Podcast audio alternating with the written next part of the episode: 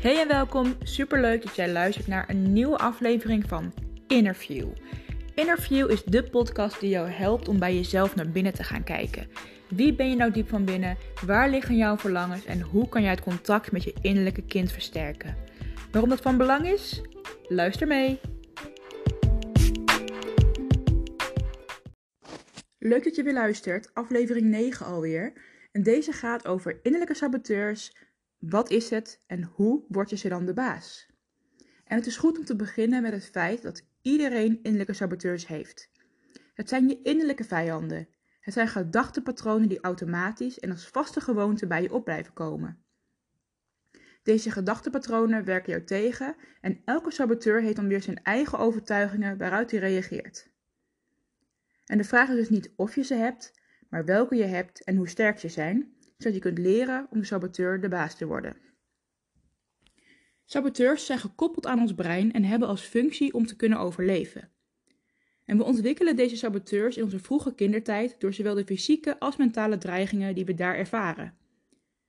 Denk dus aan de beschadigingen die jouw innerlijke kind oploopt, want deze zijn vaak van grote invloed op de ontwikkeling van je saboteurs. Wanneer je volwassen bent, is de dreiging uit je kindertijd vaak al lang niet meer aan de orde.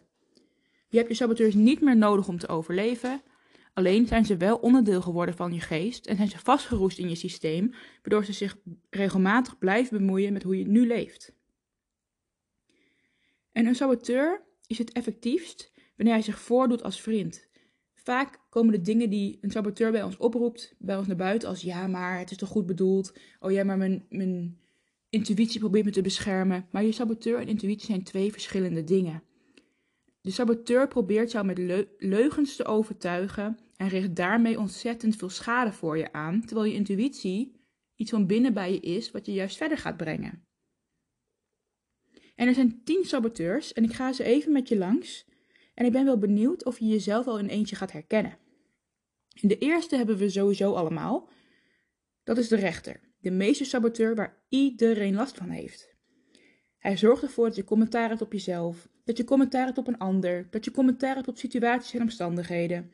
En de rechter is verantwoordelijk voor het grootste gedeelte van jouw angsten, van je stress, van woede, schaamte, schuldgevoelens en teleurstellingen. En dan nu over naar de saboteurs die niet iedereen heeft, maar dat dus afhankelijk is van hoe jij in het leven staat. De perfectionist. De perfectionist is te ver doorgeschoten in haar drang naar perfectie, orde en structuur. Ze trekt zo'n innerlijke batterij daar steeds opnieuw mee leeg, doordat ze steeds onnodige overtuigingen en onnodige spanningen oproept. En daarmee veroorzaakt ze ook continu frustratie omdat dingen nooit goed genoeg gaan zijn. Gevolgd door de pleaser. De pleaser is uit op affectie en acceptatie. Om dit te krijgen wil je constant anderen helpen, redden en tevreden stellen. Hierdoor verlies je je eigen behoeften uit het oog en dat ga je dan een ander weer kwalijk nemen. Want ik deed wel dit en dit en dit voor jou, maar jij doet het niet voor mij terug. Terwijl jij dit doet om te pleasen en niet omdat je een ander echt verder wilt helpen. En daarnaast is iemand helpen ook niet een ruilmiddel om hulp terug te krijgen. Mensen helpen jou omdat dat voor hun en voor jou beter is en niet omdat dat toevallig zo moet omdat jij iets voor ze gedaan hebt. De streber. De streber maakt je zelfrespect en eigenwaarde afhankelijk van je prestaties. De streber is dus gericht op externe successen en kijkt nooit of weinig naar innerlijk geluk. En de vijfde is het slachtoffer. De meest bekende, denk ik zo. We kennen allemaal wel iemand die er heel erg graag in blijft hangen. En het slachtoffer wil dat jij je emotie inzet om liefde en aandacht te krijgen. En hierdoor verspil jij je energie, maar veroorzaak je bij een ander ook gevoelens van frustratie, schuld en onmacht. De hyperrationele. De hyperrationele heeft geen geduld met emoties van anderen. Je kunt dus kil, afhankelijk en arrogant overkomen. Afstandelijk bedoel ik niet afhankelijk, afstandelijk. Je beperkt diepgang in relaties en de hyperrationele laat je geloven dat rationaliteit de belangrijkste vorm is van intelligentie. Gevolgd door de waakzame. Zij maakt jou bewust van alle gevaren om je heen en wat er allemaal zou kunnen gebeuren. Ze staat constant op scherp. Ze heeft nooit rust en hierdoor ervaar je ontzettend veel stress en kost het jou, maar ook jouw omgeving, ontzettend veel energie. En als achtste saboteur kennen we de rusteloze. Deze is voortdurend op zoek naar nieuw opwindende activiteiten en heeft daarnaast ook heel veel moeite met stilzitten.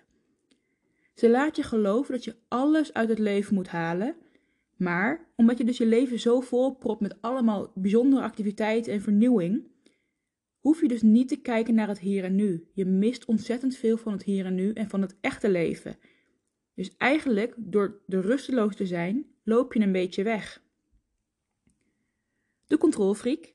De controlfreak heeft de behoefte om leiding te nemen en het gedrag van een ander naar zijn of haar hand te zetten. En dit komt voor uit angst. De touwtjes uit handen geven maakt nerveus en ongeduldig.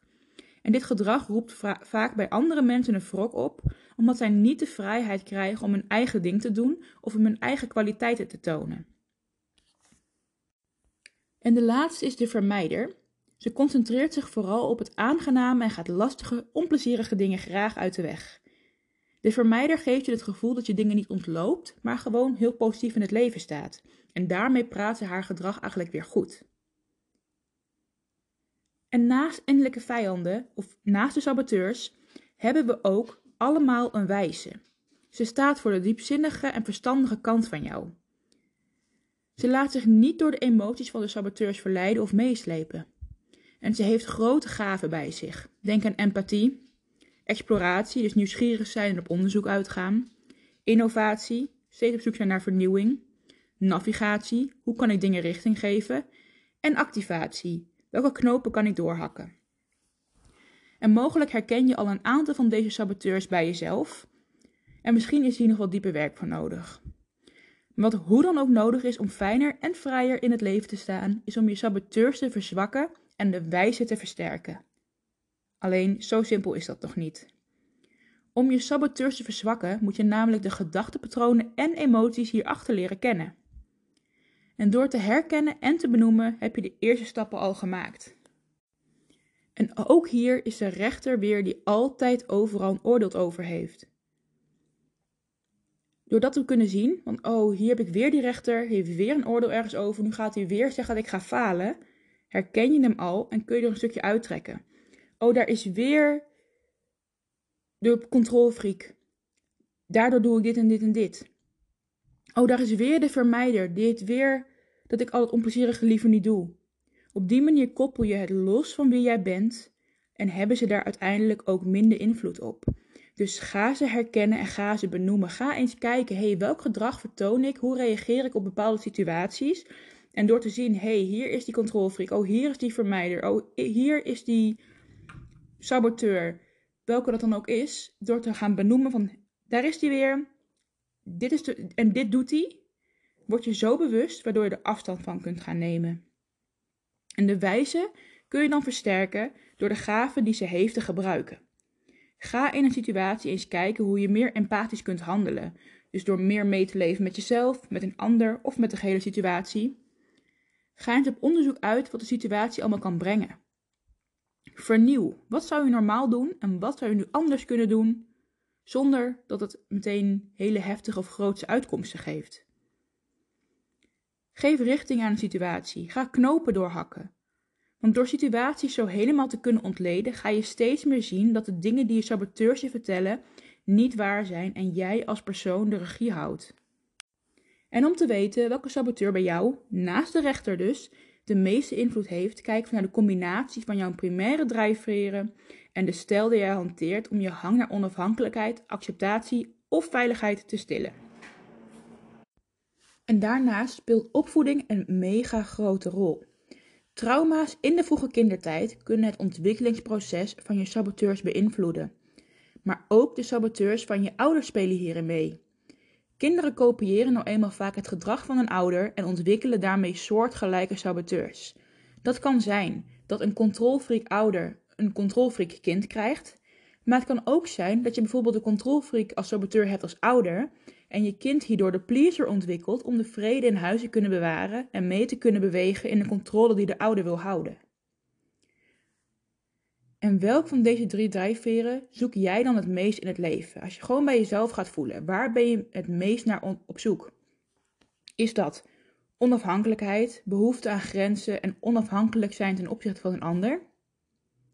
Is dat acceptatie, de behoefte om aardig gevonden te worden en te worden geaccepteerd?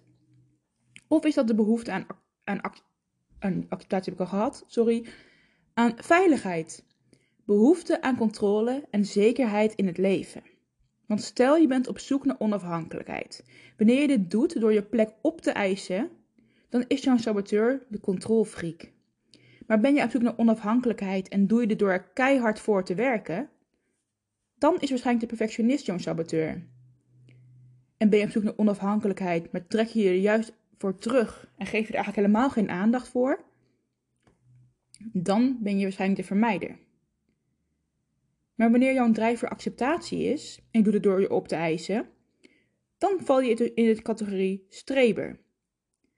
Ben je op zoek naar acceptatie en doe je dit door er kei en keihard voor te werken, dan ben je de pleaser. En ben je op zoek naar acceptatie en ben je dus weer van het vermijden en je terugtrekken, dan is jouw saboteur het slachtoffer. En wat nou als veiligheid jouw drijfveer is? Heb jij een sterke drang naar veiligheid en ben je daarmee bezig door het op te eisen, dan is jouw saboteur de rusteloze.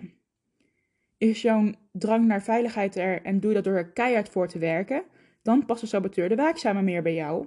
En wanneer je je hiervoor terugtrekt, dan is de hyperrationele saboteur degene die het meeste bij jou past. En mogelijk herken jij je in meerdere van deze dingen. Dat je en onafhankelijk en acceptatie nodig hebt. Dat je en heel hard werkt, maar soms eigenlijk ook wel een beetje wil terugtrekken. Het is vooral van belang om je op de rechter en zijn sterkste handlanger te richten. Dus welke van deze dingen is dan het meeste bij jou ter sprake gekomen? Wat doe jij het meest? Wat zie je het meest bij jezelf? Door hier heel bewust van te zijn of te gaan worden, kan je namelijk de grootste veranderingen gaan creëren. En wat je dan kunt doen, is jezelf gaan observeren. Wanneer val je terug op welke gedragingen en welke gedachten? Hierdoor ga je boven jezelf uitstijgen. Door dit constant te doen, ga je boven jezelf uitstijgen. Waardoor je denkprocessen kunt gaan veranderen en er ruimte ontstaat om eerst te gaan denken en dan pas te gaan handelen. Dus wanneer je bijvoorbeeld weet, hé, hey, ik uh, ben op zoek naar die onafhankelijkheid en dat doe ik door me terug te trekken. Ik uh, ben dus eigenlijk die vermijder. Ik ben dat eigenlijk niet, maar de saboteur die bij mij past is de vermijder. Wat omschrijft eigenlijk die vermijder? En wat herken ik daarin bij mezelf? Van, oh, ik zie nu inderdaad dat iemand dit en dit, en dit van mij vraagt. En dat ga ik eigenlijk direct vermijden. Maar iemand vraagt dit en dat ga ik wel aanpakken. Wat het, waar zit het verschil? Hoe kan ik het anders gaan doen? En je hoeft er niet direct iets in te veranderen. Maar door er heel bewust van te gaan zijn en er heel bewust naar te gaan kijken van hé, hey, wanneer, in welke situaties val ik terug op welk gedrag of in welke situatie val ik terug op deze gedachte, kun je dat denkproces al langzaam gaan veranderen. Kan je de saboteur buiten jezelf gaan plaatsen en ontstaat er dus de ruimte om te gaan denken en dan pas te gaan handelen. Want je kan wel de gedachte toelaten, maar dan blijft het gedrag altijd hetzelfde. Terwijl wanneer je de gedachte er laat zijn, maar er bewust voor kiest om er eerst even op een andere manier over na te denken en dan pas te gaan handelen, daar ligt de groei. In beweging ligt je groei. Dus je moet gaan bewegen, je moet gaan spelen met die gedachten en met het gedrag om tot nieuwe inzichten te komen. En ik ben heel benieuwd welk van deze pleasers, niet welke pleasers, welk van deze saboteurs het beste bij jou past. Waarvan je denkt van, oh, dit ben ik eigenlijk wel. Of door wat ik net heb gedaan met je, je bent op zoek naar acceptatie. Dat doe ik door hard, hard voor te werken. Ik ben de pleaser, dus vandaar dat je de pleaser zei. Past dat bij me? Als ik het dingetje zeg, dit ben ik, of dit past bij mij. Maar als ik naar mezelf kijk, hoe doe ik dat in het leven? Door er gewoon echt even bewust van te zijn, erover na te denken, het binnen te laten komen, kan er al zoveel helder worden. En ik ben heel benieuwd wat dat met je gaat doen. En ik zou het ook heel leuk vinden als je me dat laat weten. Bedankt voor het luisteren weer.